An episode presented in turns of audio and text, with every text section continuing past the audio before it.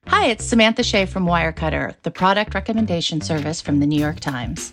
We all know those people who are simply impossible to shop for. At Wirecutter, we have a huge collection of gift guides to help you find the perfect present. We can help you find a gift for the indoorsy type, a gift for the coffee lover looking to try a new bean, something that's nice but not too nice for the new person you're seeing, the best packing cubes for frequent travelers, for the music loving dad, try a Thelonious Monk album. We believe there's a perfect gift for everyone, and Wirecutter can help you find it. Check out all our gift guides at nytimes.com slash gift guides.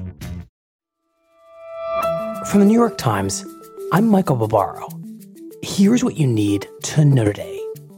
On Sunday, President elect Joe Biden unveiled his transition website, BuildBackBetter.com, readied a series of executive orders touching on climate, immigration, and the pandemic that could be signed once he's sworn in and prepared to announce the members of his coronavirus task force.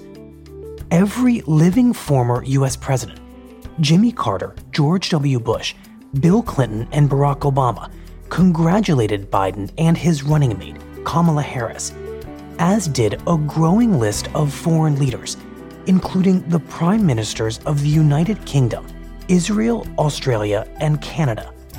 But for the second day in a row, President Trump refused to concede defeat and continued to raise baseless and false claims about election fraud. That's it for today.